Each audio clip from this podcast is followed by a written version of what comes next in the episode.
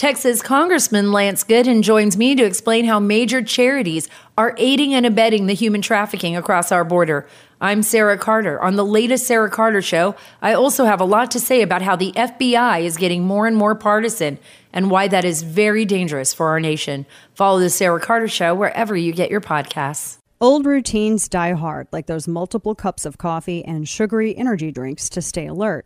Well, I discovered a healthier way to get the sustained energy I need without all the caffeine and sugar. Super Beets Heart Chews. I just unwrap a chew or two in the morning and let Super Beets Heart Chews do the rest.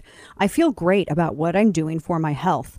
Join me in the new way to start your day with SuperBeets Heart Chews. I challenge you to try it for 30 days and give them your feedback. No more afternoon coffees, energy drinks, and candy for a quick pick me up.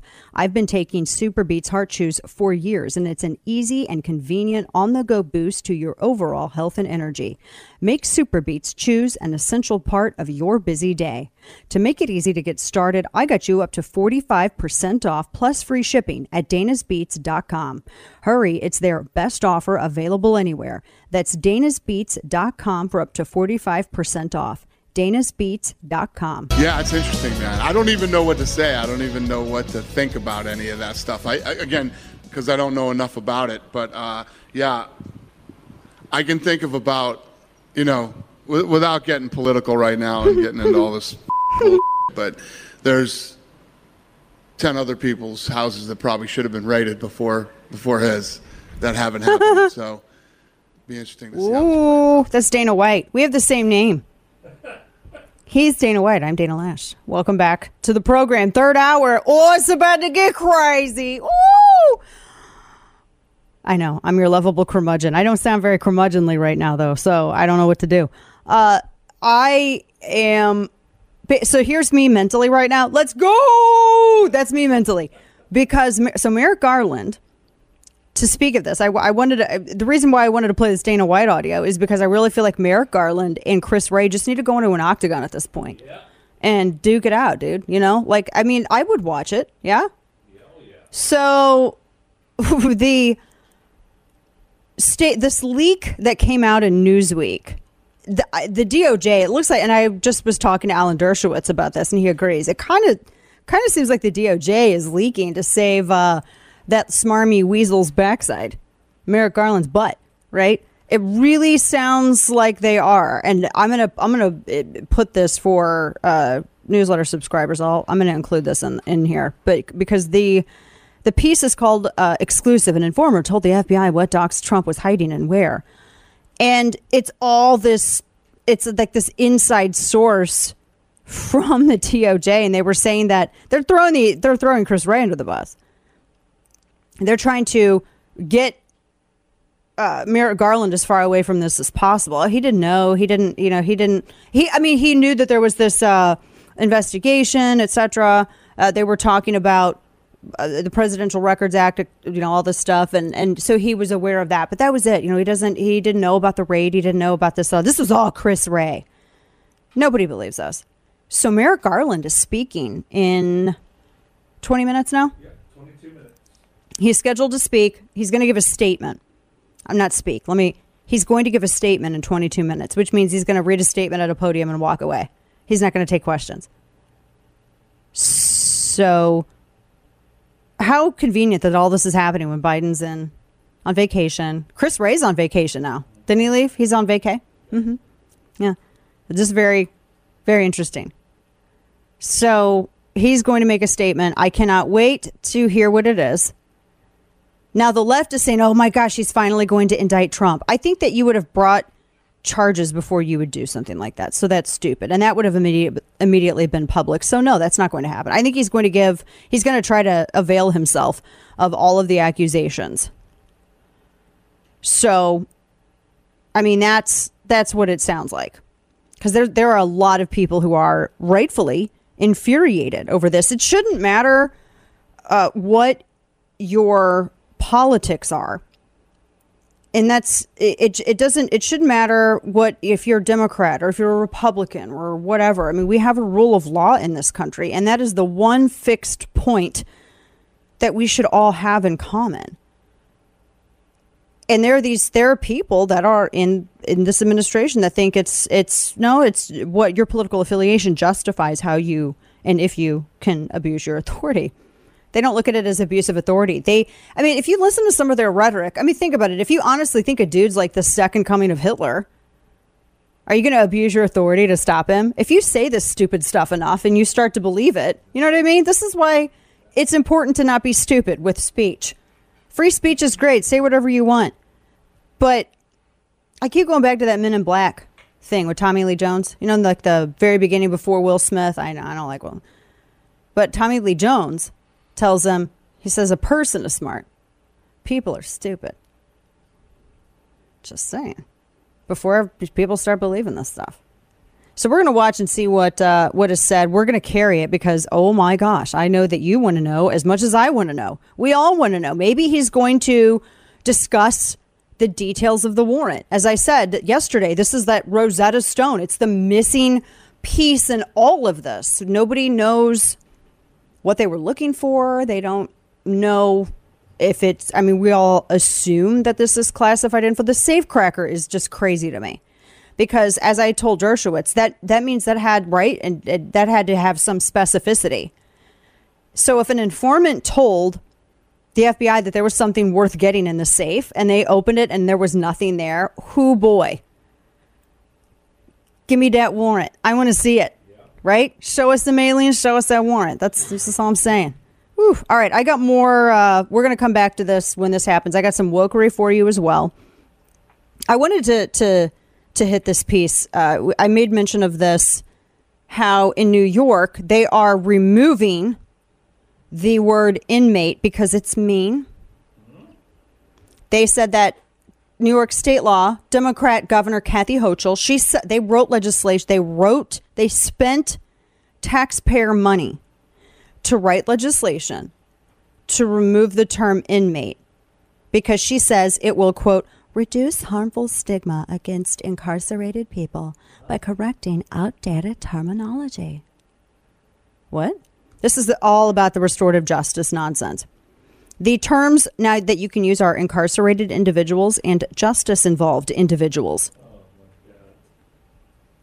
Dude, I she says, quote, "We can make our streets and our communities safer by giving justice involved individuals the chance to complete their rehabilitation program and work at the same time. What is justice involved individual? That suggests so many things.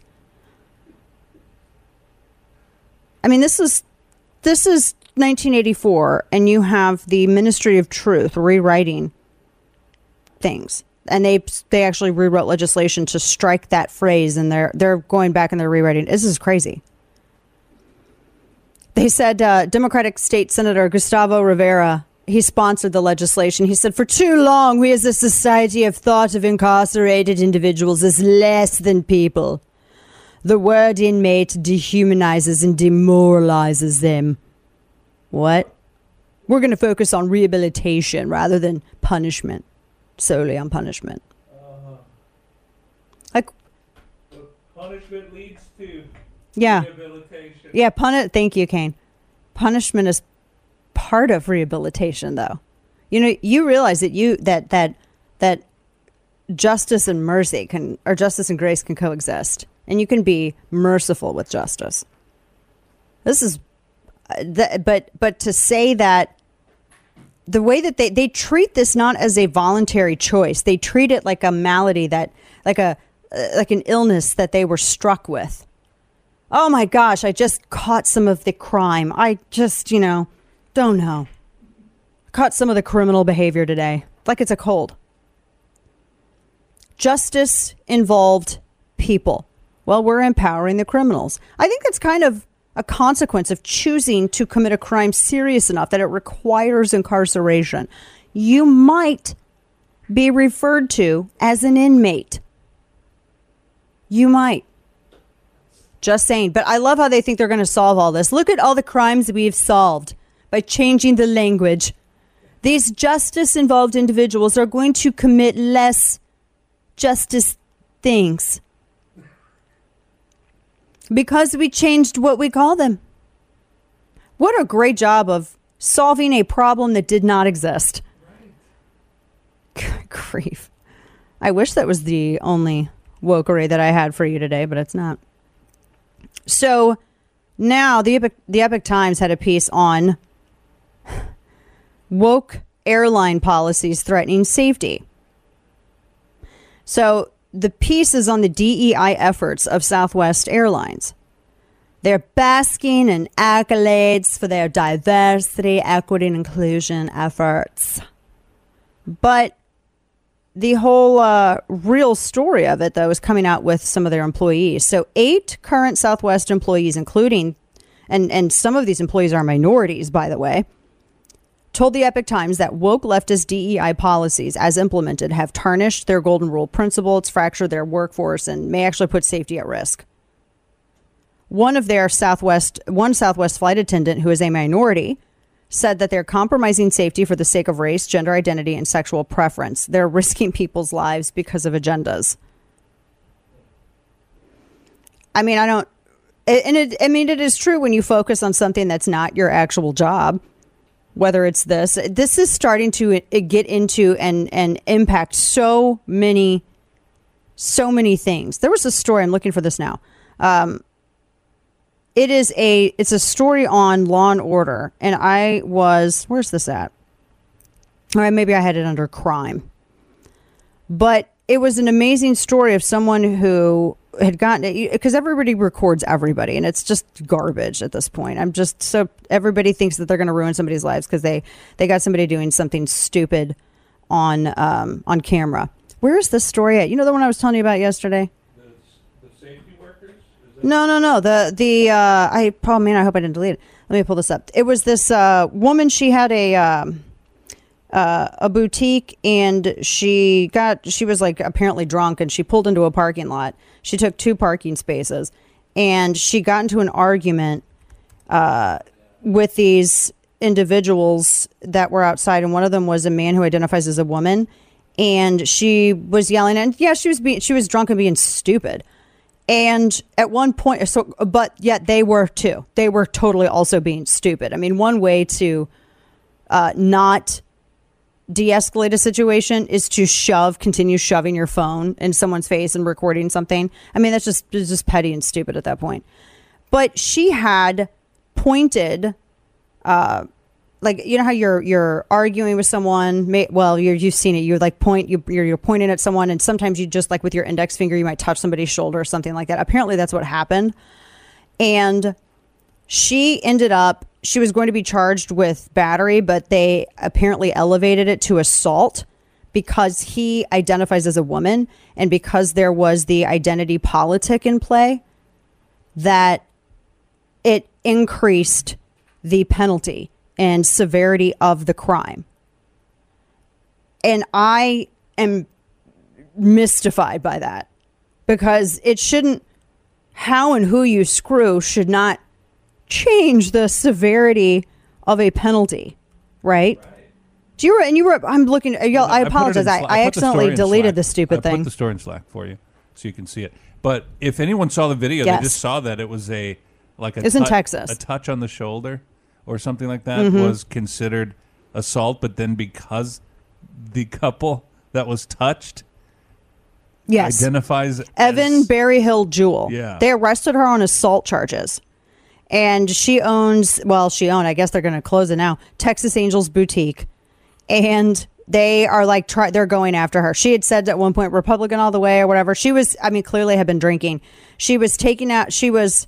Uh, he was taking out the trash. He accused her, although I don't think that was part was on camera. He said it's like he said she said at this point. He said she almost ran him over. She said they were just mad because she wasn't in her. She was taking two parking spots. That is kind of you know douchey to take two parking parking spots. But she was accused of touching him, and because of the transgenderism involved, it was she was charged with assault. That's preference of one group over another in front of the law because if it was two women, that wouldn't have that charge would not have been elevated. It's this is how this is impacting everything. How is that like fair and equal application of the law? I mean, it's not, it's rhetorical. Ammo is expensive and in short supply. Did you know that you can train without ammunition at your home using the Mantis X? All the best shooters in the world do a significant portion of their training with dry fire practice at home. The Mantis X firearms training system is a no ammo, all electronic way to practice and improve your shooting accuracy. It simply attaches to your own firearm like a like a weapon light and you can use it at home or at the range. The Mantis X gives you data-driven real-time feedback on your technique and guides you through drills and courses. 94% of shooters improve within 20 minutes using Mantis X. The Mantis X is used by the Marine Corps, Army, and Special Forces. It's military grade technology at an affordable price. And the Mantis X can improve your shooting dramatically, and it's a must have for every gun owner. If you believe in your Second Amendment rights, you should also be able to act on your Second Amendment responsibility and be competent and confident in your shooting ability. Start improving your shooting accuracy today. Get yours at mantisx.com. That's mantisx.com. And now, all of the news you would probably miss. It's time for Dana's Quick Five, brought to you by KelTec. We're awaiting AG Merrick Garland, who's going to be making a statement here, coming up in about five minutes or so. So we'll bring that to you when we when we have it. Uh, also, the this is kind of interesting. The AG in DC, Karl Racine, says he's announcing a grant program to provide immediate assistance to uh, illegal entrants who've been transported to DC. He blasts Texas and Arizona governor's decision to bust uh, to bust asylum seeking migrants to the district. He says it's causing a quote unquote humanitarian crisis, and we're answering the call for help. Uh, okay. I mean, I just, I thought that he, you know, I thought that, why does he sound so bitter about doing like a fraction of what border towns do? I thought they liked sanctuary, right? Isn't that, that is the, the, the whole thing, right? Uh, also, this is interesting. Firefighters have been fighting a large fire at Pendleton Flour Mills uh, this was this was yesterday. They were battling it. It destroyed the Pendleton flour mills in eastern Oregon. Thankfully, no injuries were reported. Dispatchers received a report of black smoke coming from the mill, and they battled with this for like 24 hours. It was pretty crazy. They said the building's a total loss, and uh, they said that there's going to be an ongoing situation because the amount of grain that's slowly burning. So they're still dealing with that. Interesting. If you're like me, you're growing more and more concerned about the future. Inflation is at its highest level in 40 years. Interest rates are skyrocketing, and market experts not only predict a recession, but they're using terms like, quote, economic hurricane and unprecedented. So if you want to protect your future, do what I did. Call the only precious metal dealers that I trust, American Hartford Gold. American Hartford Gold can show you how to protect your savings and retirement accounts by diversifying your portfolio with physical gold gold and silver. So get started with just one short phone call and they'll have physical gold and silver delivered right to your door or inside your IRA or 401k. They are the highest rated firm in the country with an A plus rating from the Better Business Bureau and thousands of satisfied clients. Call right now and you'll receive up to $1,500 of free silver on your first qualifying order. Don't wait. Call 866 887 1188. That's 866 887 1188 or text Dana to 998899. Protect your future with American Hartford Gold. 866 887 1188 or text Dana to 998899. Listen to The Dana Show live on the Odyssey app. Weekdays noon to 3 p.m. Eastern Time. Well, you know, I think the burden is on the FBI to justify this raid. This is extraordinary. This is also the same FBI that used a foreign intelligence warrant to snoop on and spy mm-hmm. on the mm-hmm. Trump campaign to investigate them for over two years. So I think the burden really is on the FBI. They've been wrong in the past. Yeah. Uh, Rand Paul, thankfully, someone is saying, is not moving off this line. Welcome back to the show. Dana Loesch here with you there are a lot of people who are getting turned into some civil libertarians. I'm telling you what, from all of this. And I I have to tell you, I wrote a couple of pieces last night, and I was in the middle of I, am in the middle of working on a, a, column that will be out next week, and I had a I, I had the Cheney write up, and then I saw that video from Pence, and I just it the whole thing everyone is focusing so much on the fact that people on the right are are leveling justifiable criticism at this agency and they're outraged, but they're not actually looking at why people are criticizing this agency, the bureau. They're not they're not looking at it. It is incredibly legitimate. This uh, idea, and I've seen people tweet this out. I've seen what there's a couple on media. There are all these criticisms about the FBI, the criticisms of the FBI, blah blah blah blah blah. Why why are we not talking about what has been done to the American people here? You have every right to criticize, and I am not going to be cowed by any politician, no matter what office they held. I'm not going to be cowed by any politician out of not just your right, but your obligation as an American citizen to criticize these federal agencies when they are not A, doing their due diligence, and B, when they're not acting in accordance to the Constitution. There's, there's, there is no apologies given on this. None. this um, criticism, and I, I, think this is something the right is going to have to figure out. I know we asked Jim Jordan this when he was on uh, a few uh, earlier this week. Federal police forces should not be exempt from reforms. And I think that the exorbitant growth in spending, as seen in the past decade plus, I think that that greatly indicates that we need to look at their budgets also. This, if you, it is going to be, I, I mean, I'm not, I don't even know what the answer would be to this. I've been thinking on it for a couple of days now. But I'm not going to be run off from, from leveling criticism or trying to figure out how best to solve this issue by people who are going to take the bait of the left and act as though we're against law and order. We're not the ones who committed the lawlessness. We're talking about the lawlessness of these agencies. This is legitimate criticism. If they don't like it, then don't engage in lawlessness. Don't lecture people about, oh, well, we're the party of law and order. Really? You're the party of law and order? Then why are you not demanding that these bureaucracies adhere to the law and order you say you're the party of? Pretty easy.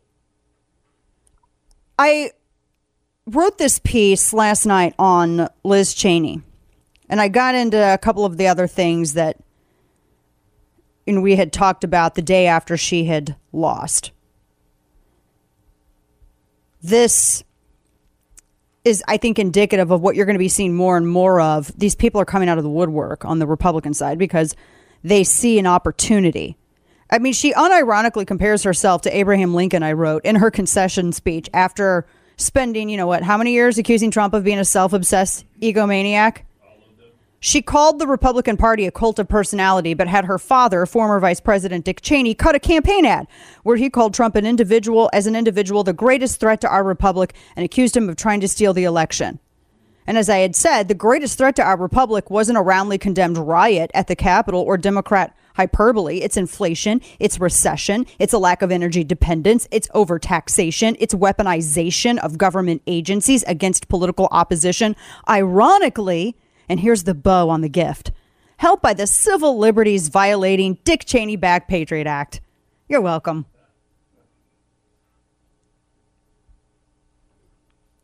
I'm trying to figure out all these people, and I'm looking up this tweet. I saved it. David French had put it out and I don't know why. We eh, we have people now who apparently are preparing themselves, I guess, to even oppose somebody like Ron DeSantis. He had tweeted out, "The more DeSantis cozies up to the MAGA wing of the party, the harder it is to see the logic of a run against Trump, as opposed to positioning himself as a Trump heir." Okay. He says, meanwhile, the post January 6th version of Pence is presenting a clear alternative. Yeah, I don't think so. That's not going to happen.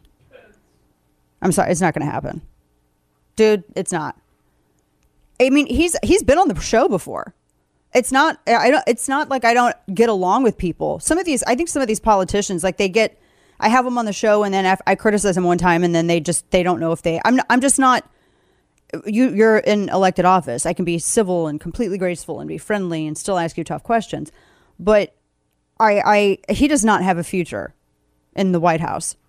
He doesn't as I, I said this, candidates' time stamp for the late 90s or early aughts are not appealing anymore. And he is one of them. Even if he, He, I mean, he was, you know, in Congress, but he's one of them. I don't know what battlefield people like Liz Cheney and all these other people think that they're on, but it's not where the rest of America is fighting.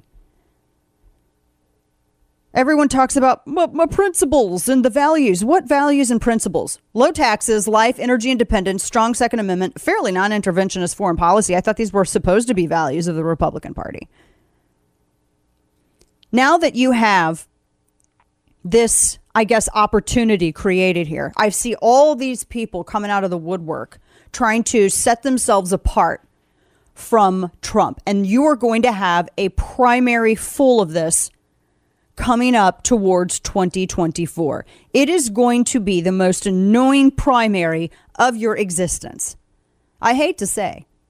I'm just saying, that's what I'm seeing.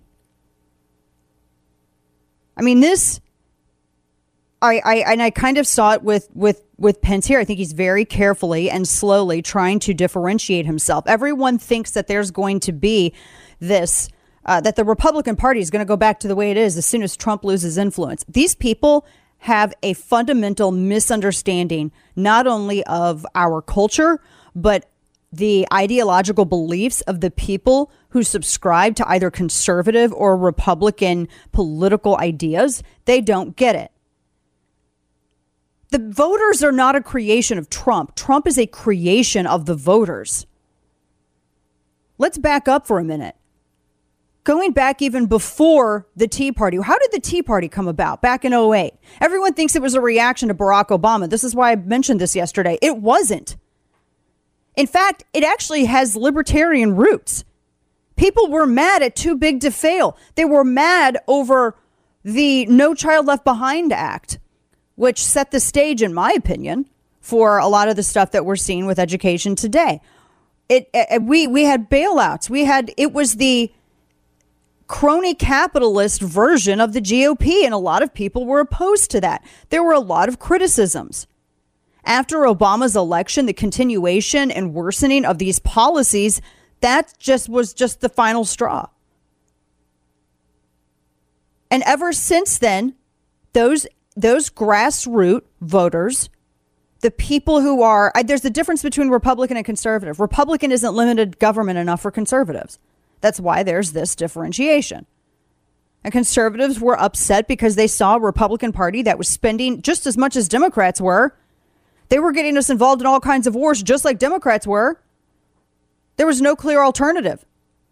So we're like, we'll make one within the party. And that's what happened in 2010 that victory from Republicans was was brought to you by Tea Party 2.0. And you would not have a, a, Trump presidency were it not for that. Because people were tired. We were building up to it. We weren't done. It just it it shifted into different purposes. And after so many years of being kicked around, and then particularly after the Mitt Romney thing, when Mitt Romney was the GOP nominee in 2012. Republicans were like, oh, he's going to win. He's got the name recognition. He's got the money. But he was vanilla wafer. He's, he was, people needed, we were in dire straits. We still are. I mean, you got to remember, this is a country that, that got mad after the Stamp Act, got mad at, over tea taxes. We got mad and we're dumping stuff in the harbor for a hell of a lot less than what we're dealing with now. And then you fast forward and then we have somebody like Mitt Romney. And we, everybody was trying to be like that compassionate conservatism because apparently compassionate means you can't aggressively stand up and vociferously defend those things which are being completely libeled and slandered and annihilated in, in print and policy. People were tired and they wanted to ha- find someone who was as aggressive for them as they felt about reforming and deregulating government and getting back to the republic as it was created. And that's how you got Trump. And so when you have people like Liz Cheney out here and all of these other, you know, commentariat who think and act and say things that indicate their belief leads them to wanting Trump removed and that'll make it that'll just bring everybody back to way, the way it was. No, you're not going to get the Republican Party back the way it was because the Republican Party has changed. People have have grown older, they've died, more people become Republican, they're younger, blah, blah, blah. It changes. You don't, I mean, if you don't believe me, just ask somebody who identifies themselves as a, a John Kennedy Democrat. It changes. And these people don't get it. And you cannot campaign when you don't understand the culture because politics is downstream from culture. And they don't get it. We're going to see so much of this. You know how annoying this this whole primary cycle is going to be. I know. Now, one of the things as we're all fighting over watching these people power jockeying I don't know if you saw the Federal Reserve's July minutes.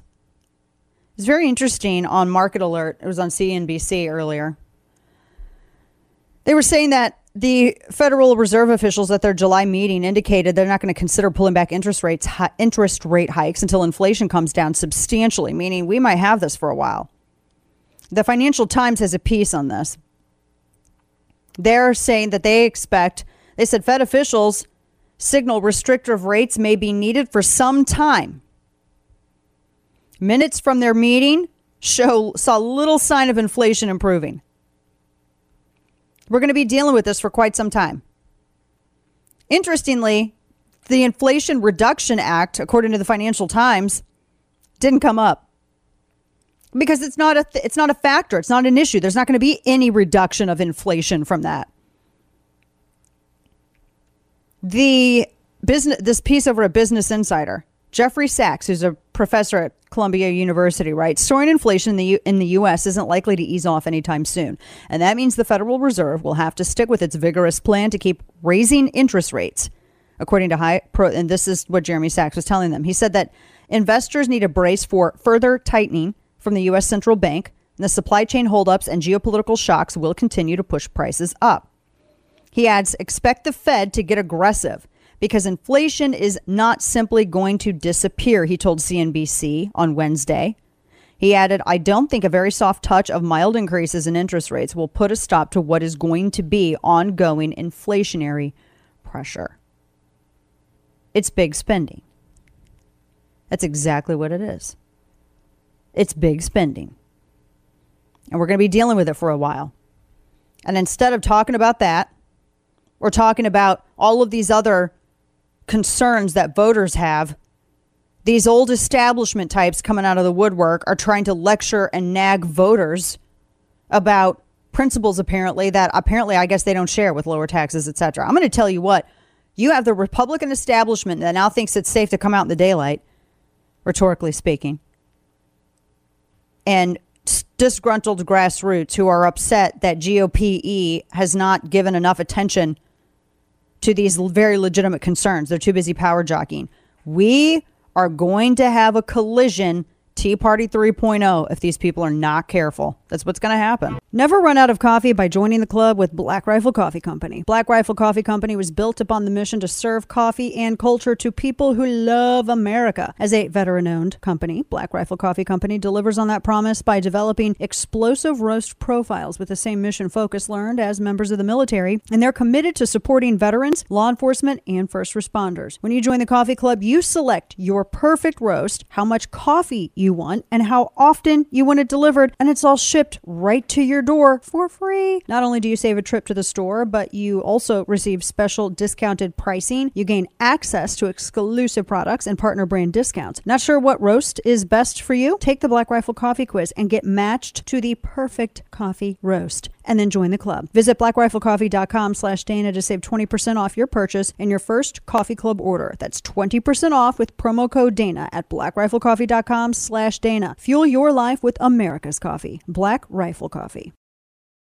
You know, some of the provisions of the Inflation Reduction Act are going to ha- uh, help really immediately. Uh, the provisions that give consumers tax rebates uh, or tax credits for uh, going out and buying more energy efficient heaters, more energy efficient appliances, those are enacted immediately. What in the world? This is Brian Deese, who is saying, oh, it's going to help if you want to buy more energy efficient heaters, the Inflation Act. why? I think they want to buy food, right? I think people want to buy food and I don't know, like maybe have money for their rent or mortgage, something like that. Energy efficient heaters, Kane. They can have energy efficient heaters. If they buy them. Yeah, you got to buy them though. That's just so. They think that. The, how is that going to help? Gosh, this is just legit out of Atlas Shrugged, which everybody should be required to read. I'm just shocked. One of my kids um read uh, is reading Anthem in school. I'm so happy, but I still think you need to have Atlas Shrugged. It's a big book, but it's so good. All of this, you see it immediately. You see it immediately. Like, hmm, this is just like the soybean thing, or hmm, this is just yeah. I mean, you see it. The how business is punished punished and mediocrity rewarded. That's exactly what this is. The it, here's another the argument that I see the administration use or its surrogates use that if you are not on board with pumping money, taxpayer money into an industry that and and prematurely making it the, the de facto energy backbone, even though in order to be such, it still requires oil and gas for its production and also as it's a backup system for when, not if, but when it fails. Uh, that's you pumping money into that and then they turn around and claim that if you disagree with that then you hate the planet. That's such a poor argument. We have a lot more on the way. Second hour coming up. Don't go anywhere. Back in a moment. Old routines die hard, like those multiple cups of coffee and sugary energy drinks to stay alert. Well, I discovered a healthier way to get the sustained energy I need without all the caffeine and sugar. SuperBeats Heart Chews. I just unwrap a chew or two in the morning and let SuperBeats Heart Chews do the rest. I feel great about what I'm doing for my health. Join me in the new way to start your day with SuperBeats Heart Chews. I challenge you to try it for 30 days and give them your feedback. No more afternoon coffees, energy drinks, and candy for a quick pick me up. I've been taking SuperBeats Heart Chews for years, and it's an easy and convenient on the go boost to your overall health and energy. Make SuperBeats Chews an essential part of your busy day. To make it easy to get started, I got you up to 45% off plus free shipping at danasbeats.com. Hurry, it's their best offer available anywhere. That's danasbeats.com for up to 45% off. danasbeats.com. You don't think that this is an indicator of an impending recession or one already here? I don't. As I said, the economy is clearly slowing. And and that we all knew that would happen. We all knew that five and a half, six percent growth wasn't sustainable a strong economy grows at three, maybe four percent. So I don't, I don't see that. I see inflation as as our biggest issue. You see the Fed doing Raimondo. what it needs to do to get a handle on inflation. Yeah, from the administration. You see gas prices coming down. not the down. best. Uh, not the best. Not the best. Welcome back to the program. Dana Loesch here. We have Senator Ted Cruz scheduled to join us a little bit later on. We've been talking quite a bit about everything with uh, the recession and the chips bill and all of that. I got some a big piece coming out at you this evening too. You'll want to take a look at uh, a couple of other things to hit. So Mexico City is complaining about Americans invading their neighborhoods, and in fact, according to Daily Caller, uh, they're saying that uh, locals are saying, "quote You're a blanking plague." They want Americans to leave. You could just uh, build a wall, or is this because of racism? Is this? I, I'm just curious how that. It's just irony. We live in the upside down world. That's we live. We live in an upside down world. And then I've got to share this with you. So I saw this yesterday. I tweeted this out because I was just. It was it was kind of a insane. So Saudi Arabia. Let me pull this up. They are bizarrely looking at the building some like mirrored city, but it's one giant mirrored wall. It look it's one giant wall is what it is similar to what you would see in Game of Thrones. And they said they want to, it's a revolution in civilization. They want to take everything, put 9 million people in, well, listen to some of this, in a giant wall that they're calling a line city. Listen.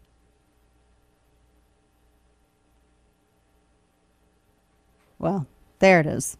For too long, humanity has existed within dysfunctional and polluted cities that ignore nature. Now, a revolution in civilization is taking place. Imagine a traditional city and consolidating its footprint, designing to protect and enhance nature. The line will be home to 9 million residents and will be built with a footprint of just 34 square kilometers and we are designing it to provide a healthier, more sustainable quality of life.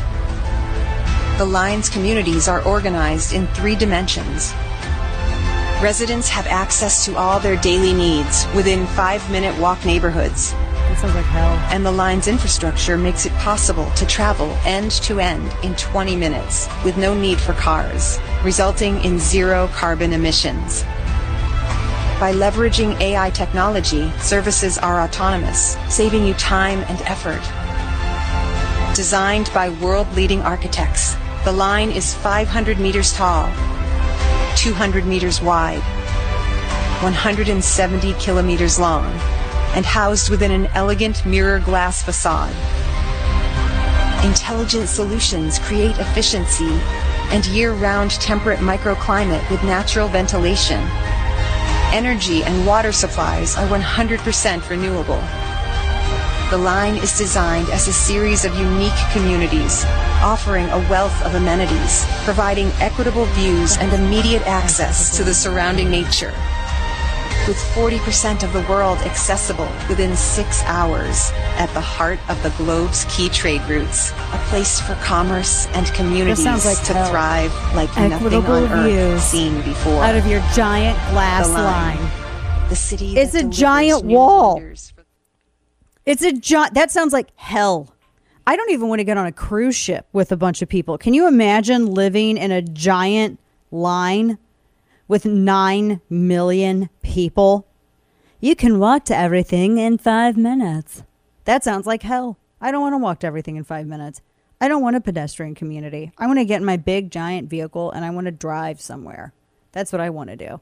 I don't want to stay in cooped up in a line. it's like taking all the furniture in your house and shoving it to the middle of a, the room, isn't it? Just live right here in the middle of this room. I'm. This sounds like hell.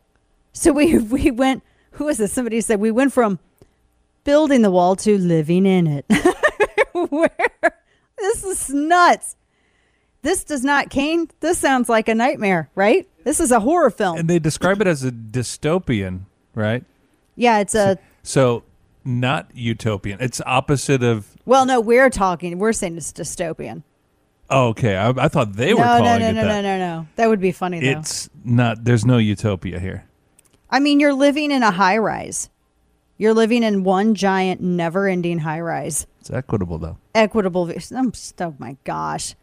I don't want to. See what you have to go all the way to the back of your building to go and look out at what? Nothing. The desert. Just look at nothing. The world's greatest architects did this. The world's greatest, and they put like the the. I love it how they said the world's greatest architects, and as they say this on the video, it shows the Empire State Building and the Eiffel Tower, because those people are still alive and contributing to the design of this giant hell's city of a line. What doesn't make any sense? They want you to live in a line, eat bugs, and and nest. This is just. Bugs are renewable. I mean, it it is miserable. This looks m- miserable. I can't. Do you think that the uh, Saudi royal family is going to live in the line? No. You don't. You don't think so? It it is. It looks, I dude. It looks weird, and it's like this giant. Where they say 500 meters tall. 50 meters higher than the Empire State Building. Oh, whoopity doo. We're going to go live in a giant line, but it's higher than the Empire State Building. You you will own nothing. You don't own anything. You have no yard. Everyone has access to nature. Who the hell doesn't have access to nature now? Is someone literally preventing you from walking on grass? Prison. I mean, what? Well, when they make you stay inside because of the pandemic. Yeah. Yeah, there you go. I like. I I'm happy that they said if completed. I hope it's never completed. But It is everything would be sci-fi. It would be all automated. the The climate would suck. It's a you live in a high rise, and it sounds awful.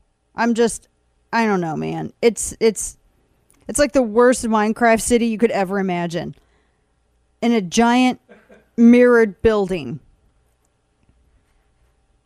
Dude, something like that's going to happen at some point. Some billionaire is going to spend all their money on this. You know it. So we have that, the line. We can all look forward to that. Mm-hmm.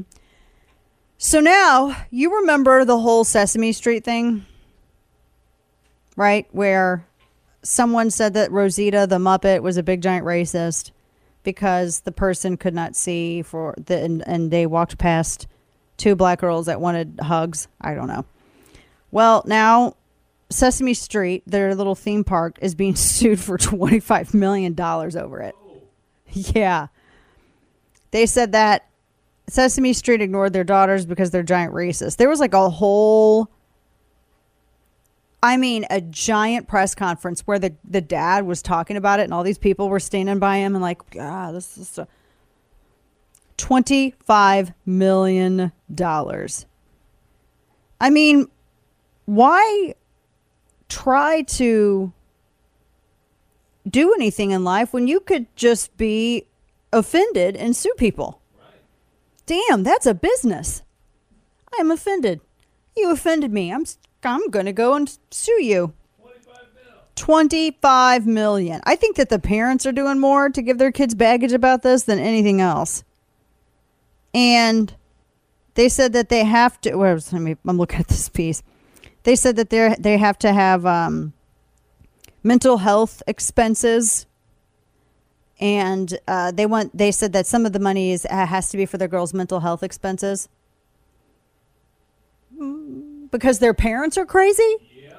Is that because I don't see? I mean, that might not be Rosita's fault. it might just be because you're nuts. I don't. This is crazy. And remember, they had said that they the person in the Muppet costume literally could not see. Do people understand how these big giant costumes work? You have like a tiny field of vision. Anyone who is shorter than your the nose on the costume, you can't see them.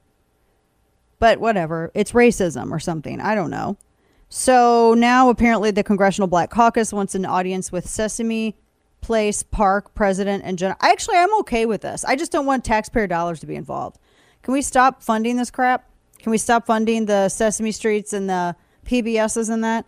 Because they went woke, and I'm totally fine with the cannibalization. I'm total. Just go ahead and just you know do it to it. I'm fine with that. 25 million though. That's like the family who was like, "We're going to sue for 50 million because the body was in the wrong grave." Yes, that's troubling and it's very sad, but is it worth 50 million dollars? No, it's not. It really isn't. I mean, there have been people who've gone through some really bad stuff in this world, and they're not screaming for fifty million dollars, right? I mean, that just means you want money. That doesn't mean that your your pain and suffering is worth fifty million dollars. Twenty five million dollars for this? Twenty five million dollars because a stupid muppet couldn't see kids? Twenty five million dollars. See, where's Smod? Where's that at? What can we be offended about? Besides all the spending proposals, Yeah, I want to sue. Who can I sue? I don't know. It's the American way now, man. I'd love to sue Congress. I want to sue them. I'm hurt. My feelings are hurt, and I feel disenfranchised. I've talked a lot about the KelTec KSG shotgun over the years, and it's no secret how much I love it. It's become the go to shotgun for law enforcement and home defense, and for a really good reason. Uh, but why am I such a huge fan of the KelTec KSG? Well, like everything that KelTec invents, it created an entirely new class of shotgun. And the one that started it all is the KSG shotgun. It's the first 12 gauge pump action shotgun chambered for three inch shells. And with its dual tube mags, offers a capacity of 12 plus one. So that's six rounds in each tube, plus one chambered. If you prefer two and three quarter inch shells, even better because the KSG holds seven plus seven plus one. That's 15 shells. You cannot ignore the downward shell ejection either. It makes the KSG truly ambidextrous and ejects shells away from your face. It's brilliant design. See the KelTec KSG up close and personal at KelTecWeapons.com. That's K E L T E C weapons.com. Again, to find out more, visit KelTecWeapons.com. And now, all of the news you would probably miss. It's time for Dana's Quick Five, brought to you by KelTec. A bidder has paid $2.8 million for a jacket worn in space by Buzz Aldrin. It was a it- on the historic first mission to the moon surface back in 1969. It was the Apollo in-flight coverall jacket, the highest price paid for any American space flown artifact ever sold at an auction, according to Sotheby's, which handled the sale. The bidder was unidentified, participated by phone, and outlasted several others in a bidding that spanned about 10 minutes. So that was that's a lot of money, but really, really cool artifact though as well. A really, really cool thing for for American history. If you struggle opening jars, it might indicate a more serious health issue, according to a study out of Austria. Researchers say that muscle strength is a good indicator of mortality for years. Uh, prior studies have associated weak hand grip strength specifically with heart problems, lung issues, and a lower life expectancy. So if you can't open a jar, you're going to die. That's, I mean, long story short, that's kind of, it's kind of, or it could be just a pretty tough, you know, pretty tough jar. Lightning strikes. At least 20 people were killed by lightning bolts in one day during an apocalyptic electrical storm in India. They've been facing horrific storms in monsoon season. Authorities have told people stay inside until the weather clears, but still, in one day, because of all of the lightning, they said that there were 20 fatalities in the state of Bihar. It rocked the country on Tuesday, and it was all from lightning. That's terrifying. So they're telling people, look, stay inside, don't go outside, don't risk getting hit by a lightning. It's cra- that's crazy. In one day. Dang. New York Post says Brazilian Brazil's president has ripped Leonardo DiCaprio over the his Amazon deforestation tweet, telling him give up your yacht before lecturing. Brazilian President Jair Bolsonaro had called out Leonardo DiCaprio's recent tweet. He had asked his 19 some odd million followers, quote, how extensive is deforestation in Amazonia, one of the most important places on the planet for people and wildlife? And Bolsonaro goes, You again, Leo? He goes, This way you will become my best electoral cable, as we say in Brazil. Give up your yacht before lecturing the world. You want to, I, I know progressives, you want to change the entire world, but never yourselves. That is true, because isn't, didn't he take a, a nice private yacht over to like the Mediterranean where he's been photographed vacationing or something? I, you know, thought so. Yeah. I, that, it sounded, yeah, it, it's, I think that's where he's been like all week. So he's been on his yacht tweeting about all this stuff. Uh, I wanted to get this. I didn't get it last headlines. A Polish institute has classified cats as an alien invasive species, which makes some sense. They said that a biologist at the state run Polish Academy of Sciences wasn't prepared for the response when he entered Felis catus, the scientific name for the common house cat, into the database run by the Academy's Institute of Nature Conservation. Uh, he said that they've They've classified domestic cats as such, citing the damage they cause to birds and other wildlife, and that people have been super mad over it and they're all fighting because he listed cats as a invasive alien species. He said the criteria, quote, are 100% met by the cat. It they, they go after birds and they go at I mean, I get what they're saying, but it's just kind of funny how everybody's really really they're having a horrible horrible reaction to that. Not um yeah.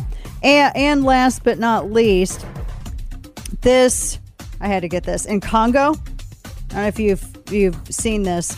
The nation of Congo, home to the second largest rainforest on the planet and endangered wildlife. So apparently, uh, environmentalists were trying to get Congo to to commit to this 10-year plan about country's rainforest, and the Congolese leaders responded by saying, "It's not our job to save the planet for you." With the recent rulings from the Supreme Court, it's worth mentioning that these wins didn't happen on their own. It took the support of companies like Patriot Mobile, who have passionately fought on behalf of the unborn and your constitutional rights. Patriot Mobile is America's only Christian conservative mobile phone provider, and they've been on the front lines fighting for your values. This is why Patriot Mobile is different from every other provider out there. Inflation has made it really hard on many Americans, and thankfully, Patriot Mobile has plans for almost any budget, and they offer the same nationwide coverage as all the major carriers. So you get the same great service, plus the knowledge that your money is going to a company fighting for the sanctity of life, religious freedom, and the Second Amendment. Visit patriotmobile.com slash Dana or call 972-PATRIOT. Use offer code DANA to get free activation. If you're a veteran or first responder, please let them know because they have special discounts just for you. Come join the movement and make the switch. patriotmobile.com slash Dana, patriotmobile.com slash Dana, or call 972-PATRIOT. DanaLoesch.com. Find chapter and verse on Substack, where I send you all my prep for the day and also some deep dives on other big issues, like the story involving Jose Alba and that ridiculous, ridiculous charge that he got for defending himself. One of the first people I thought of when all this was going down and I was reading the story, because this is his wheelhouse. I mean, yes, you know, writing books and all that stuff is also in his wheelhouse. But my longtime friend, Brad Thor, who is a New York Times number one best selling author, he is a master of the genre. In fact, I think he's called literally king of the thrillers.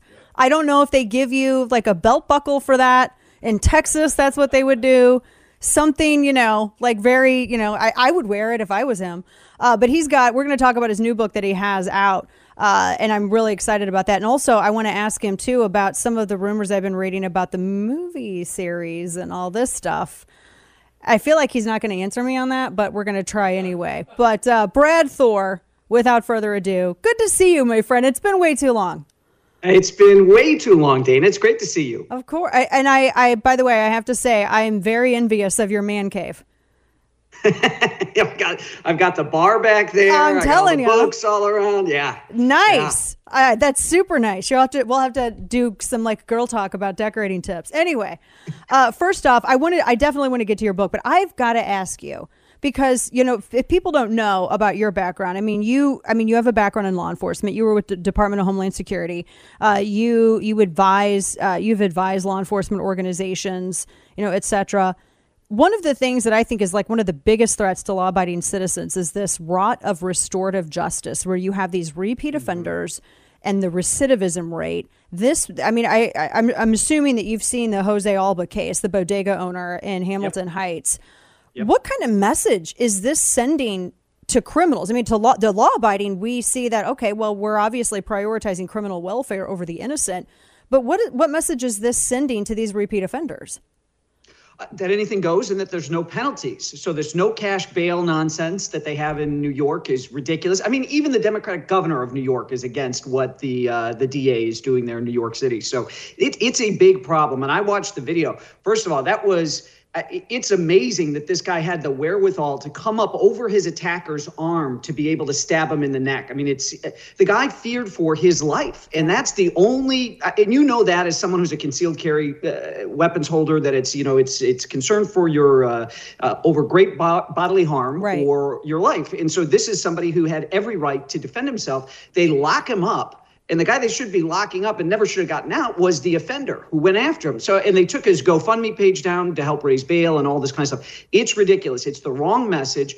And, uh, you know, I always come back on this stuff, Dana, to Willie Sutton, the bank robber. And when he was asked by the FBI, why do you rob banks? And he said, that's where the money is. So these people are preying on the innocent because they know, particularly in a place like New York, they're not going to be armed, at least not with a handgun. And it's going to be very difficult for them to fight back. Yeah, very difficult for them to fight back. Even after the New York State Rifle and Pistol Association versus Bruen, even after that case, it's still kind of slow going.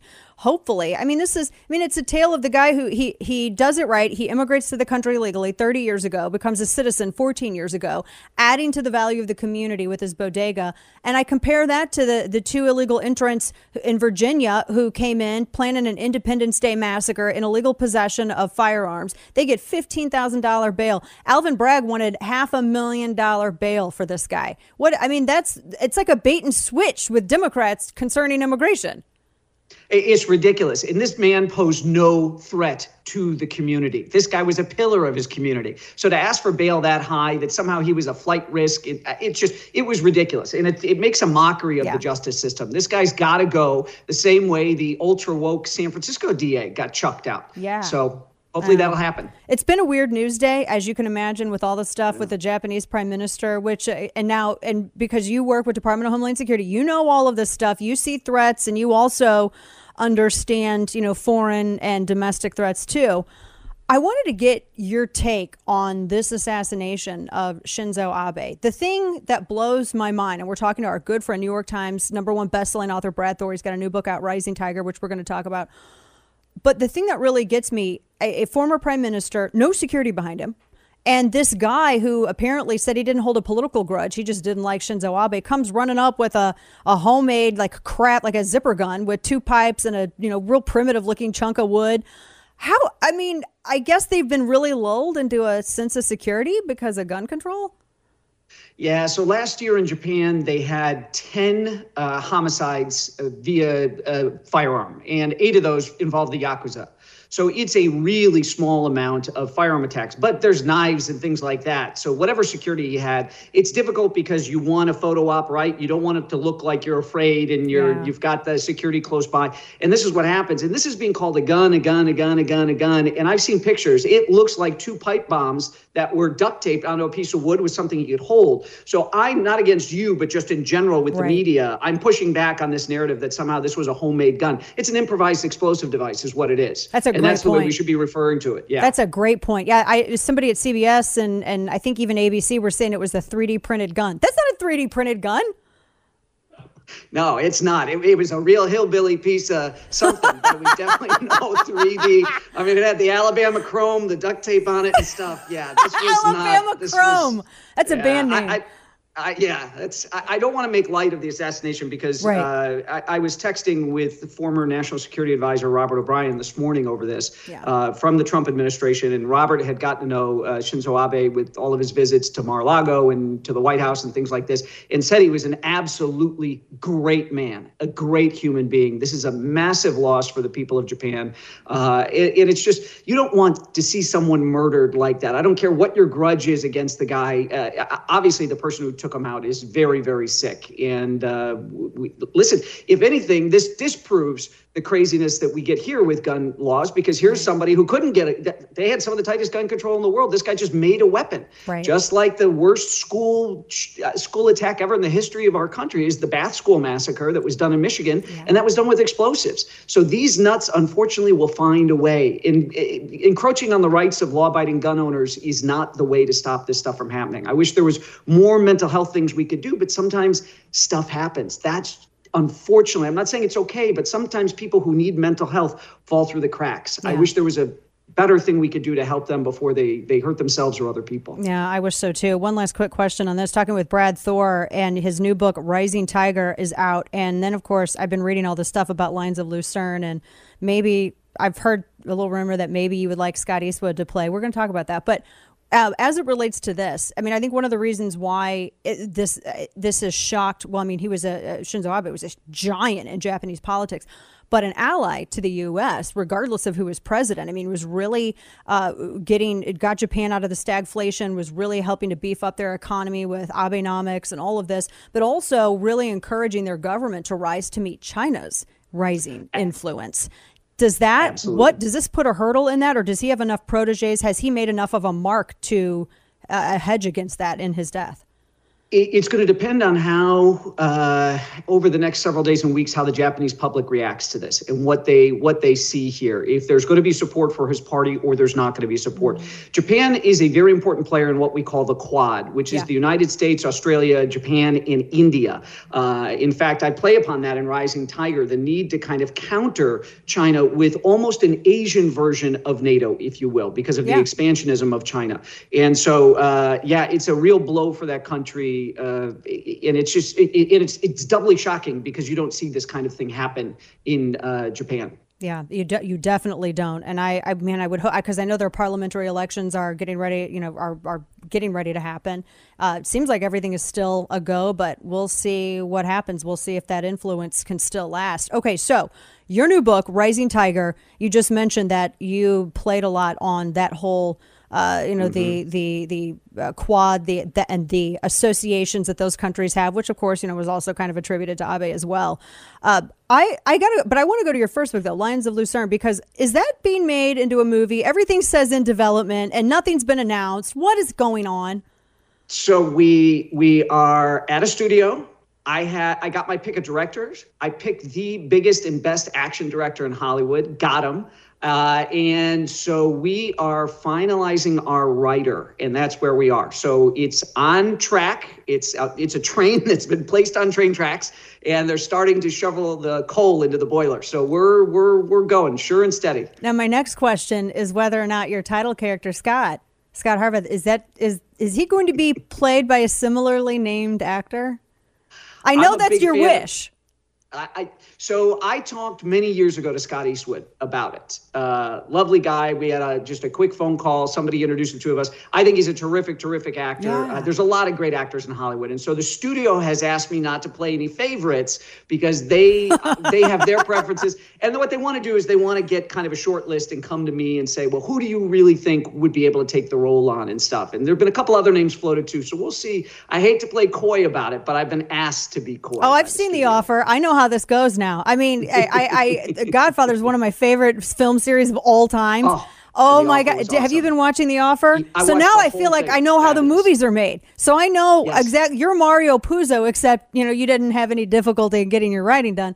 But you're like Puzo, and you want who you want. But then you got you know your producers that you got to wrangle with. Robert Evans. and, yeah, Exactly, exactly. head, Al Ruddy and all of that. Al Ruddy. Yep. That yeah, that that is that's uh I really I would love to see Scott Eastwood in that role and you're right, he's a great actor and I cannot see Scott Harvath is anybody but him though. After you said that, I can't see I it's See just happens. perfect. It's so perfect. be perfect. So I would love to. I, I will go see this in the theater a million times if he plays him because I love Scott Eastwood. He's been great in everything he does. So look, you're you're maybe that helps sway. Probably not at all, but I'm offering. I'm offering. Okay, so your but Rising Tiger. Tell me about this. That's the latest in your series. This is like your 21st book in this series. Uh, and I love the play, which you normally do, but I this is so incredibly timely. And now with everything blowing up, sadly, uh, tell us about this. So it's my 21st thriller. If you haven't read a Brad Thor thriller before, it's like seeing a James Bond movie. You Oh, can go totally. and pick up the latest book. You don't need to have seen a Bond movie before. Same thing with my books. Uh, it's it's a thriller based on something China did two summers ago. They sent a team of Chinese soldiers over the Himalayas into India to ambush a group of Indian soldiers, but they did it with homemade weapons. And they uh, fought, like, no in the firearms. mountains. Six hours in the Himalayas, throwing each other off cliffs and all this kind of stuff. It was amazing. And I said, I'm going to open up my thriller with that. And what it's going to be going forward is the United States trying to officially pull Japan, Australia, and India into an Asian version of NATO. We send a diplomat to India who gets murdered. Scott Harvath gets sent in to figure out what happens. And it's this really cool romp through a place. None of my contemporaries have done a spy thriller in India. And it was so, I learned so much, Dana, and it was a blast to write. That sounds that's brilliant. That is I'm hooked already. I cannot wait to read it. You all you're really good at that though. You always have like some pretty crazy like pretty awesome openers that really get your attention. I cannot wait to see that though on film now since we're beginning the Brad Thor series with uh, Scott Harvath. I can't wait to hear about that. So keep me updated. Like if you get I promise of Silence. If you get your guy, you know, let me know so I can go I can ahead and plan you. a whole week to go and see it repeatedly in the theater. Brad Thor, bradthor.com, latest book, Rising Tiger, number one New York Times bestseller. Congratulations on all your suc- success, my friend. It's so good to see you. And and don't be a Good stranger. We got to have you back. I'd love to. Thanks, Dana. Thanks so much. Take care. Texas Congressman Lance Gooden joins me to explain how our government and various charities are actually aiding and abetting the human trafficking across our border.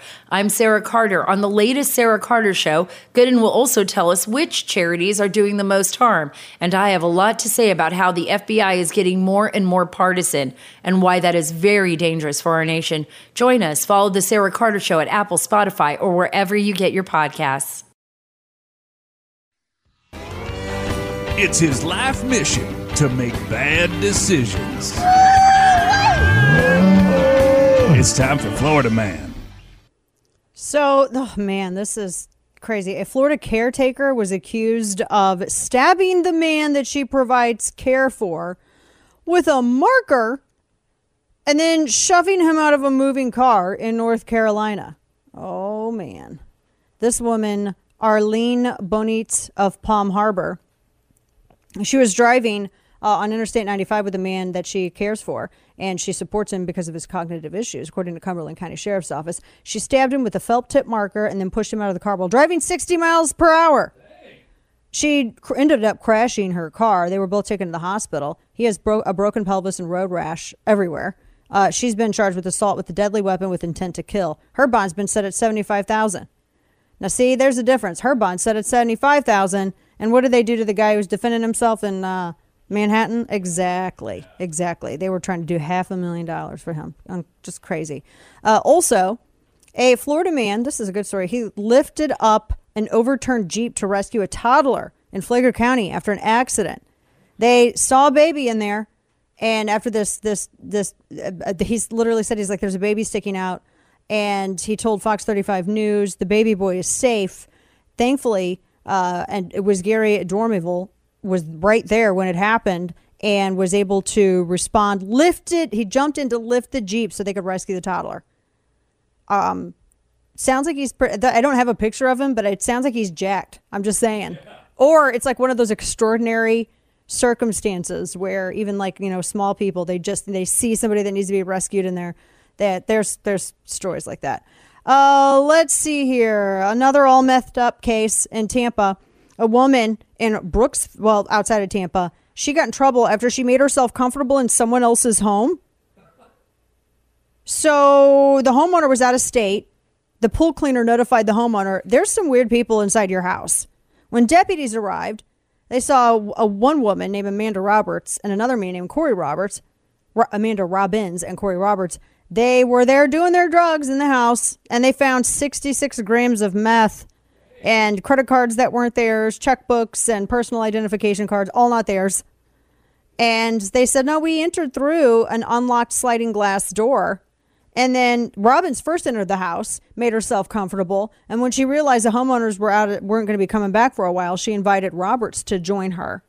So they are arrested, each on sixty-five thousand dollar bond, and they are being held at their, ahead of their trial.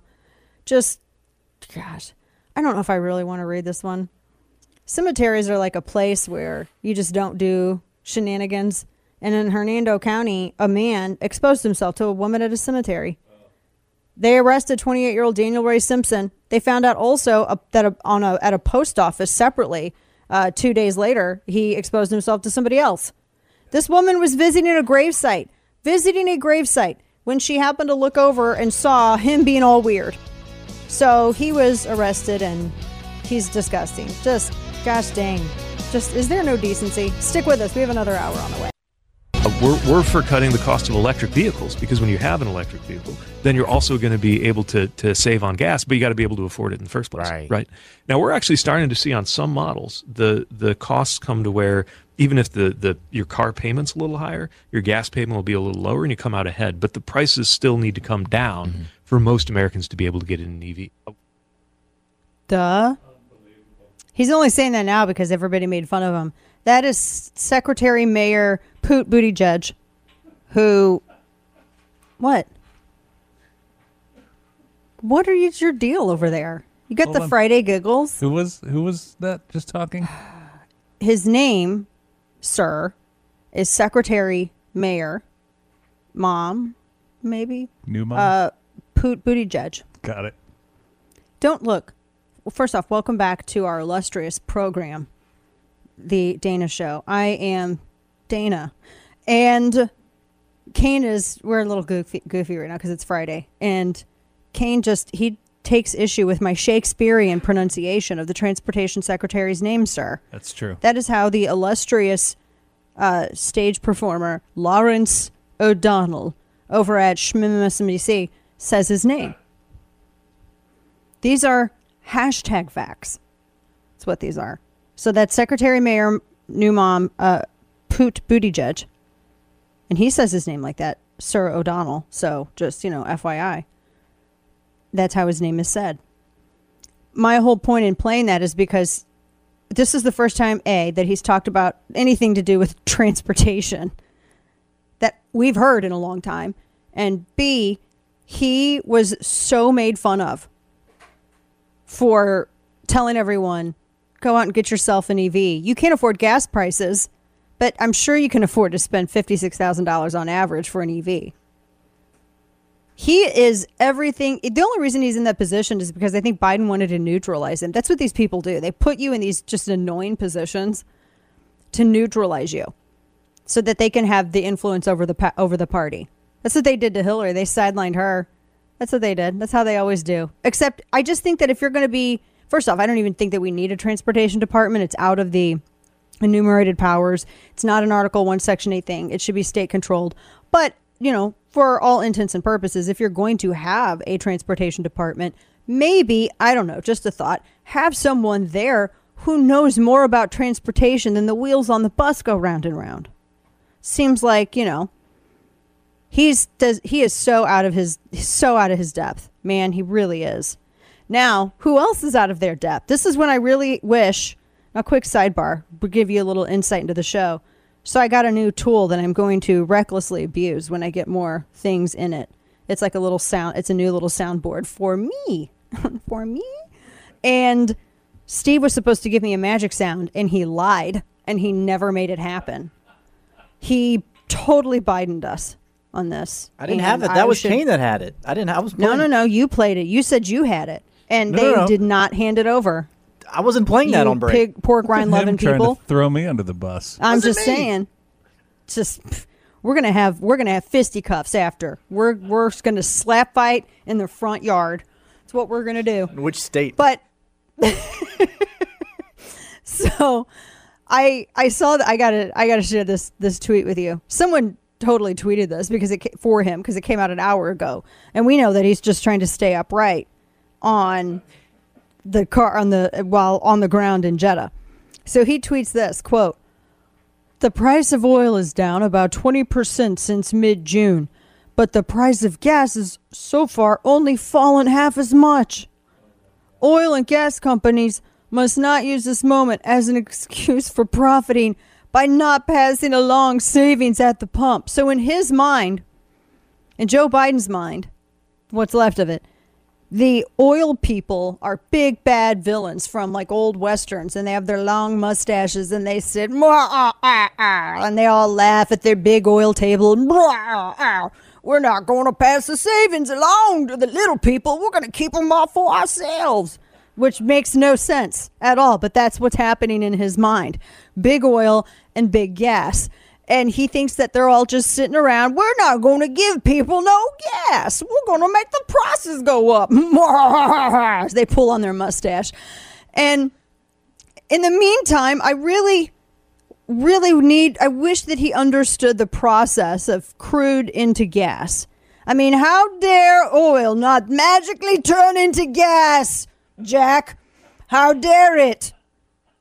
When when I'm president, sir, you are president. Well, soon I'm going to make it to where it does automatically. We're going to bypass big oil and gas, and we're going to make the oil turn into gas, and you can have some. it's like where we are. oh man, I feel like the word of the day should be refineries. Hey, who was it that hated refineries? Oh, every Democrat? Yeah, yeah, yeah. Who was it that that wanted to not invest in expanding them and having more? Every Democrat? Yeah, yeah, yeah. And and they they did not want to have more refineries. In fact, they wanted fewer and they slapped restrictions on existing. Who was that? Every Democrat. Yeah, okay, that's right. I just wanted to make just wanted to make sure. Oh man. I just but that's what he thinks happens. Oh my gosh, I would love to hear the conversation that they're having right now. And while they meet, because he's sitting in a meeting right now. I don't know if you know this with the guy he said he wasn't going to sit at a meeting with. And I have to tell you, so the watching the reporters on this, so they they're not taking questions. He's literally sitting at a big table with gold legs. Why does I mean I get that there's palace stuff, but sometimes it really goes far over and beyond, right? Sidebar. One of the things I've noticed, like if you always look at these like old Eastern Bloc countries, they always have like everything supposed to look like a it's like a palace.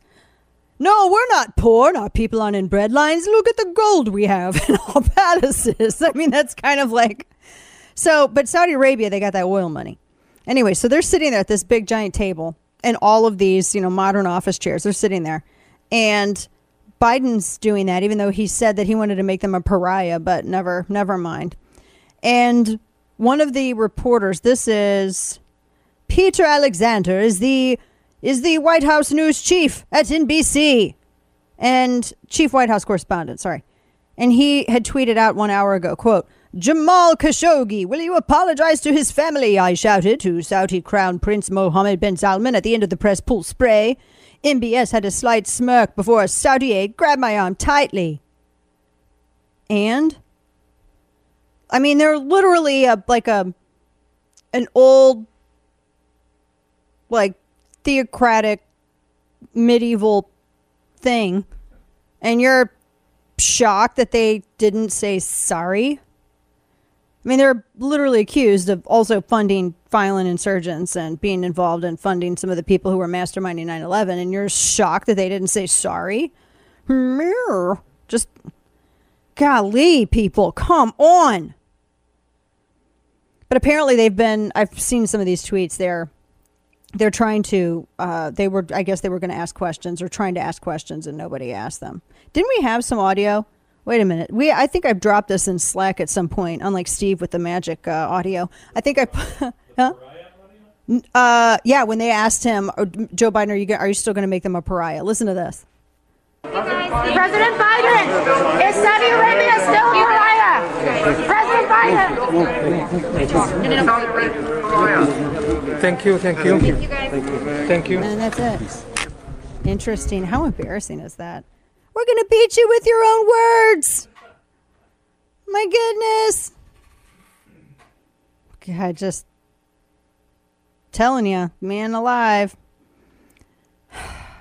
I don't know. So that so they've ended that they've ended that public meeting. I'm sure they're going to have some quieter some quieter talks, but so far he's not looking like he's negotiating from any kind of uh, position of strength. Dog names are racist, according to scholars. Today in woke. Now, quick sidebar. I watched that Bill Burr special.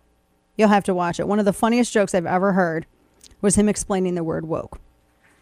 And he said that it was at a party where he goes, I blame the black people at a party. That's what he was saying. He goes, somebody used the word woke, and he was talking about where language originates and where certain catchwords and trend phrases originate. And he goes, and some, he goes, some like white woke, white liberal heard it and said, I'm going to say that. I want to say that. What's that? it was, I, I never laughed so hard. Uh, academics recently applauded a social psychology quarter study showing a disparity in the time dogs were adopted based on racial, racial associations with the animals' names. So apparently, they say white names resulted in shorter adoption times compared to black names. Jeez. Um. Hmm. What? Yeah. I don't get. Did they give examples at all in the uh, in the story? They say shelter. They they apparently did not keep those type of records. Kane Oh, that Mm. seems important to the whole seems kind of important. crux of the thing. Like I'm here. Let me pull this up, which I don't want to do because I just don't want to read it. They say that uh, if they have racial, how is a what? I don't understand. I whatever. Like dogs named what? Like Tyrone? They don't, don't- get adopted, but dogs named. I like, thought that you had to name dogs names that had hard consonants because dogs can hear that better and it's better for training. That's what I was always I'm told. the white name. Okay. Right. so dog names. They act like people are going into the shelters and going, "Show me all the dogs with the white names." Like, what does that even mean? I don't even know. So yeah, there's like uh, they said the they say the construction of certain dogs like Rottweilers, Dobermans, and pit bulls are apparently connected to American ideologies of race, gender, and class. Where do they get this stuff from? Like, what happens if you grow up in the Ozarks, say, and the only people that you knew that had big bad dogs that they didn't take care of because the big bad dog breed by itself is not a violent breed. It's the way that the owners are and how it's trained and or lack of training or raising. And you know, they you associate that with like white poverty and meth. Like, you know, to talk to any of them people? Just saying. Because apparently the study assumes that only minorities own Rottweilers and Pits and Dobermans. And the extent of their study, well, we did watch a Snoop Dogg video. I mean, that's What I'm assuming anyway. I'm speculating like they are. This is stupid, and I can't believe that they took the time to do this. They said hypothesis 1. Dogs with white sounding names have shorter times to adoption compared to dogs with names that are not perceived as white. Dogs with black and Hispanic sounding names have now have longer times to adoption compared with to dogs with names that are not perceived as black or Hispanic. And I like how now they're adding the Hispanic thing into there. Do they Because know? it's do they know that Hispanic they unless can? it's white adjacent. Do they know What? they can change the name after they adopt the dog? They do know that, right? Uh, I am looking for that very important information, Steve, in your query. And so far, I am not finding anything to your point in this very prestigious academic woke study, sir. I am not finding that because the dog. I mean, apparently it's easier to chop off your Jimmy and change your sex than it is to change your dog's name. Kane. Yeah, that's true. Just. I just I don't I don't understand the whole concept of this at all. Like what are they trying to accomplish? Like what? Outside of, you know, just intentional divisiveness? They're trying to shame people from even helping dogs, apparently. I guess, but there's literally no that makes zero sense. There's no common sense in this. yeah, I don't, I don't, I don't get this. Oh, and then I had another one. Now in a, an Arizona college, they say that Northern Arizona University is going to require four diversity courses to graduate. So parents, make sure to not send your kids to Northern Arizona University because they're going to make you take Marxism. Make your kids take Marxism. It's critical theory courses. It takes effect in 2024. And it comes from global diversity, intersectional identities, blah, blah, blah, blah. I'm not even going to name all of them because I don't care. This is so, they actually are going to pay people to make you take this BS. Jeez. We're going to make fun of this com- some more coming up. We got a lot still to hit. And now, all of the news you would probably miss. It's time for Dana's Quick Five, brought to you by KelTec. So, crypto mining capacity in the U.S. rivals energy use, use of Houston findings show. Some congressional investigation says the surge in activity has caused consumers' electric bills to rise and made it harder to fight global warming. Eye roll completed. Also, this is interesting. I saw this headline just a second ago. States that did not allow to go alcohol at all saw their alcohol impaired driving fatalities rise an average of 53%, almost 54% from 2019 to 2020. States that allowed at least some form of to go alcohol actually only saw an increase of 12%, which is that's kind of that's wild. I mean, I guess it makes some kind of sense. You know, people are not, you know, they're not drinking there and then driving home. They would be drinking at home. Texas allows that kind of stuff. We have a lot more in store, including some more wokery, the latest with Saudi Arabia, etc. Stay with us.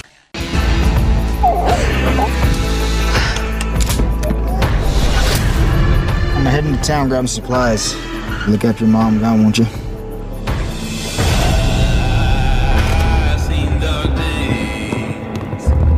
Mighty fine morning to you, ma'am.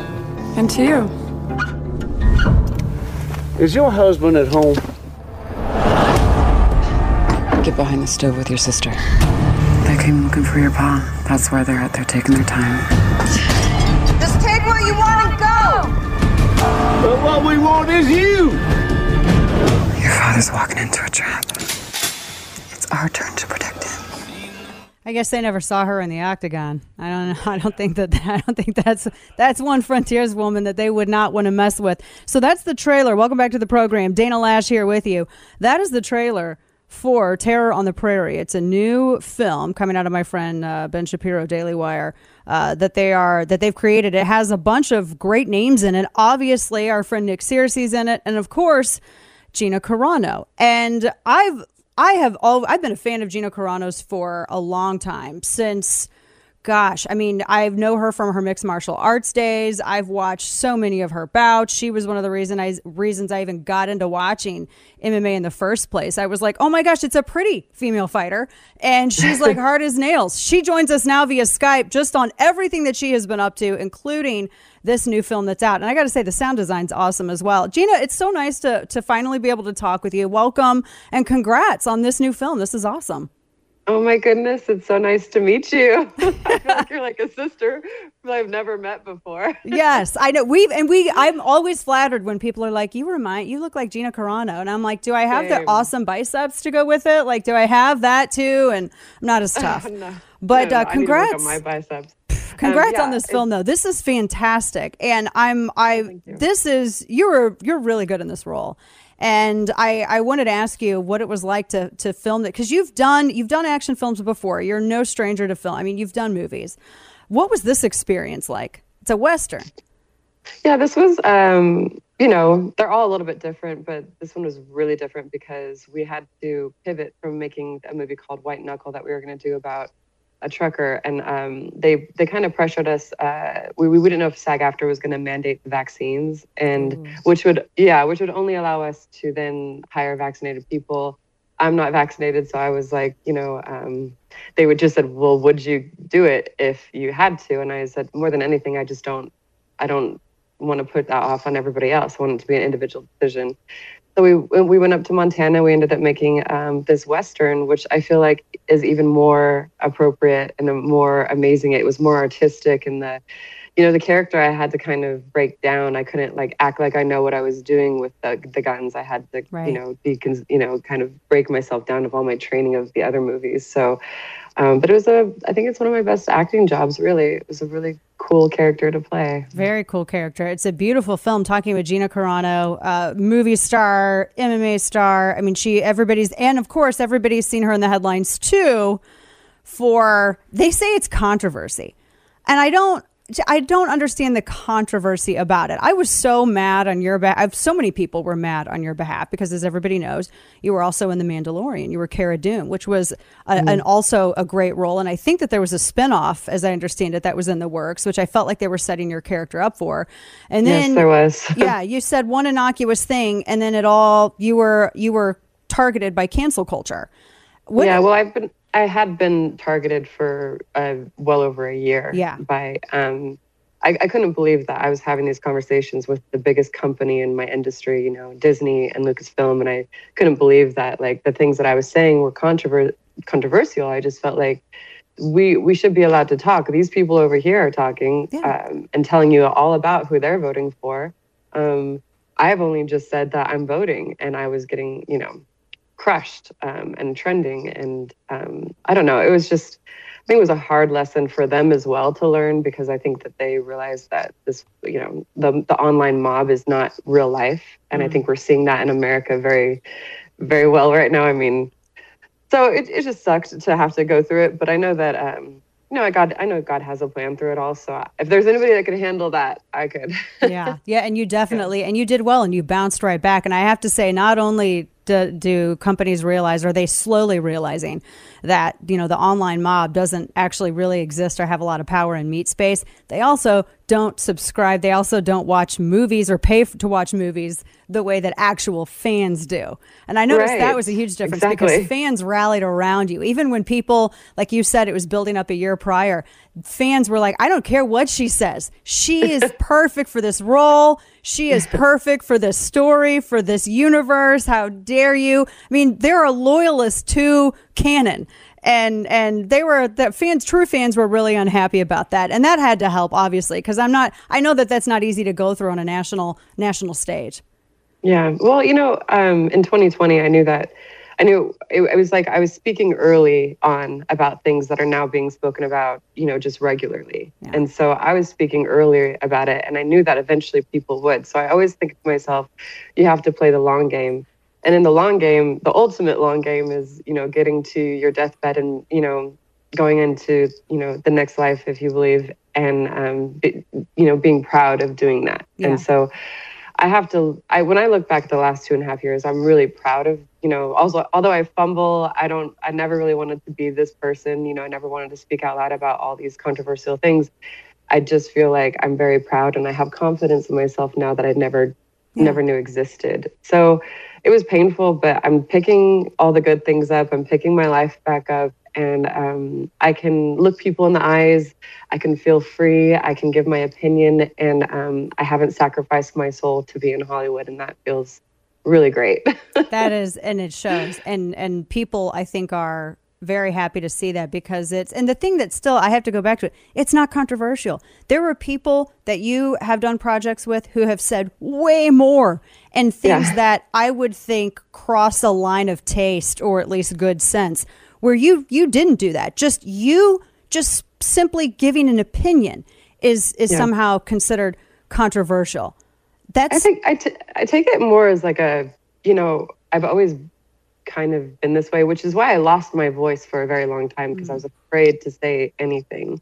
Because, um, so I just stayed really quiet and stayed in my artistic fighter bubble. Um, but when I was looking at what was going on with America in the last two and a half years, it broke my heart. I think America's heart was broken to, you know, I think the veil of like corruption just kind of got unleashed. And we're all, some of us very naive ones who aren't political, we weren't, we're just looking at our country and looking at what my nieces are going to have to live in after this. And I just felt like, you know, I'm not going to stay quiet. I'm going to put out posts. I'm going to put out memes. I'm going to put out quotes that actually just make people think. Just think about, you know, think about what we're talking about here. And it was all of these people putting their idea of what they thought I was saying onto these memes, onto these quotes. And um, it was really, really vicious. And I now have that experience. I now have that knowledge that I will take into everything that I do. And it just, it got really real. And I'm okay with that because I'm learning from it. Yeah, we're talking with Gina Carano, and I remember when I first started seeing this kind of bubble up towards you. You know, the year before, you know, the culmination of everything that happened, and then, you know, obviously you starting out with this this amazing new project, which we're going to talk more about. Terror on the Prairie, her new film, but because I've watched you, I've watched you in the octagon, I've watched you fight, and I've seen your dedication and your discipline and how you approach these matches and. I just remember thinking that she has way too much discipline to be cowed by people who are trying to shame her simply for having a difference of opinion. How did your, if it did, your training as a fighter prepare you for, in, in a mental in a mental way, dealing with what you were dealing with on a national stage? Because not a lot of people have that level of discipline in anything. Well, I think where it really, really started was with my mom, whose name is Dana as well. um, I love that Great name. Name. think- yes, it is. um, I think it starts with my mom and my grandmother um, and the people that raised me to be an independent thinker, to raise me to say no. And, um, you know, I never compromised myself, didn't compromise myself in anything. And when it came to fighting, you know, they were trying to put me on Playboy. They were trying to put me, you know, sexualize Yeah. the fighting as much as they could. And I just kept saying no. Like I just kept saying no for the last 20 years. I've said no more, more than I said yes. And it always seems to kind of work itself out. So um, taking that into training, training definitely gave me, you know, it's body, mind, spirit, in my opinion. So, um, which I'm, I am now like re-inspired to get back to my body and to get back in the gym and to really start training again because um, you know, you can't leave one of them out. You have to keep your mind sharp, you have to keep your spirit clean, and you also have to get your body back. So there's one of those that I haven't been paying attention to uh, during quarantine, and that's my body. So I want to get back to that. But um, yeah, so the training, I think, you know, just helped with everything, like everything going into Hollywood. And, um, you know, I just, I really love the way my life has gone. I feel very unique in this life. And um, I think that that's just God, that's a God blessing. Yeah, I feel really loved. Well, I'm glad you you you mentioned about getting back in the gym. So I I was reading this because I always I always follow it and I always see what you know where I'm going. I always see what you know my favorite fighters are saying, and I was reading this interview, and I know you've kind of mentioned this as well. So you're doing films. You have Terror on the Prairie, which is a fantastic movie. And people, if you haven't seen it, you you can go to dailywire.com slash terror and you can go and check out Terror on the Prairie. Uh, but I also was reading uh, a piece where you know you you're you're looking at getting back in the gym and then Ronda Rousey who has been in WWE she's saying ah, I think I'd like to I'd like to go back and have a fight she said the only person that she would ever come back for and it it, it seemed to be said with a lot of respect was you yes And Yeah. you guys, from what I understand, you both were were set to fight, but it never. It, it, it I think back into what 2014, but it ultimately never happened. Would would Yes. you go back if that was a if that's something that is it something being planned or would you be interested in? I think that'd be probably one of the most watched fights in history. I think. Yes, well, I actually so about I don't know five or six, however long ago, we were thinking about fighting, and then it kind of got a little bit messy, you know. Um, yeah, it just it, oh, it, the fight business gets messy. I, I'm sure you can imagine. So um, it got a little bit messy. So I was like, I don't need to go back into that world. I'm acting. I'm good. Um, but when when Ronda Rousey says that, it's a it's a massive compliment that she would come back for me, and it makes me feel like I mean a super fight. A super fight is when you know two people you know retired or like a, a celebrity or somebody they fight and It's like um, the super group of fighting, like where you have Yeah. like these two stars and then everything special. comes together. Yeah. Yeah. So when I started thinking about that, the more I talk about it, the more I really need something to train for.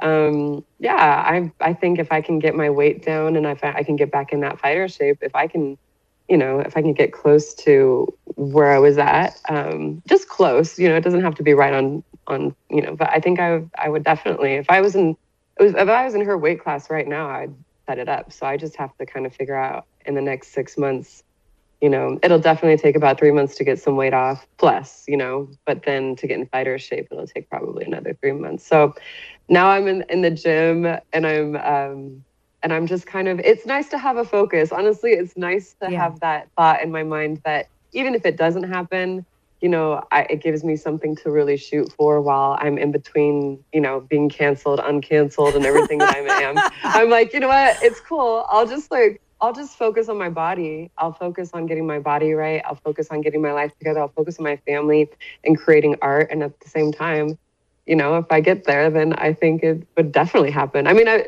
it honestly doesn't even it doesn't even scare me it, because it, everything that's happened in my life has just been pretty aggressive. Yeah. I'm Yeah. like, what? Getting in the ring at this point doesn't sound scary at all. It sounds like exciting. And I used to get so scared about getting in the ring.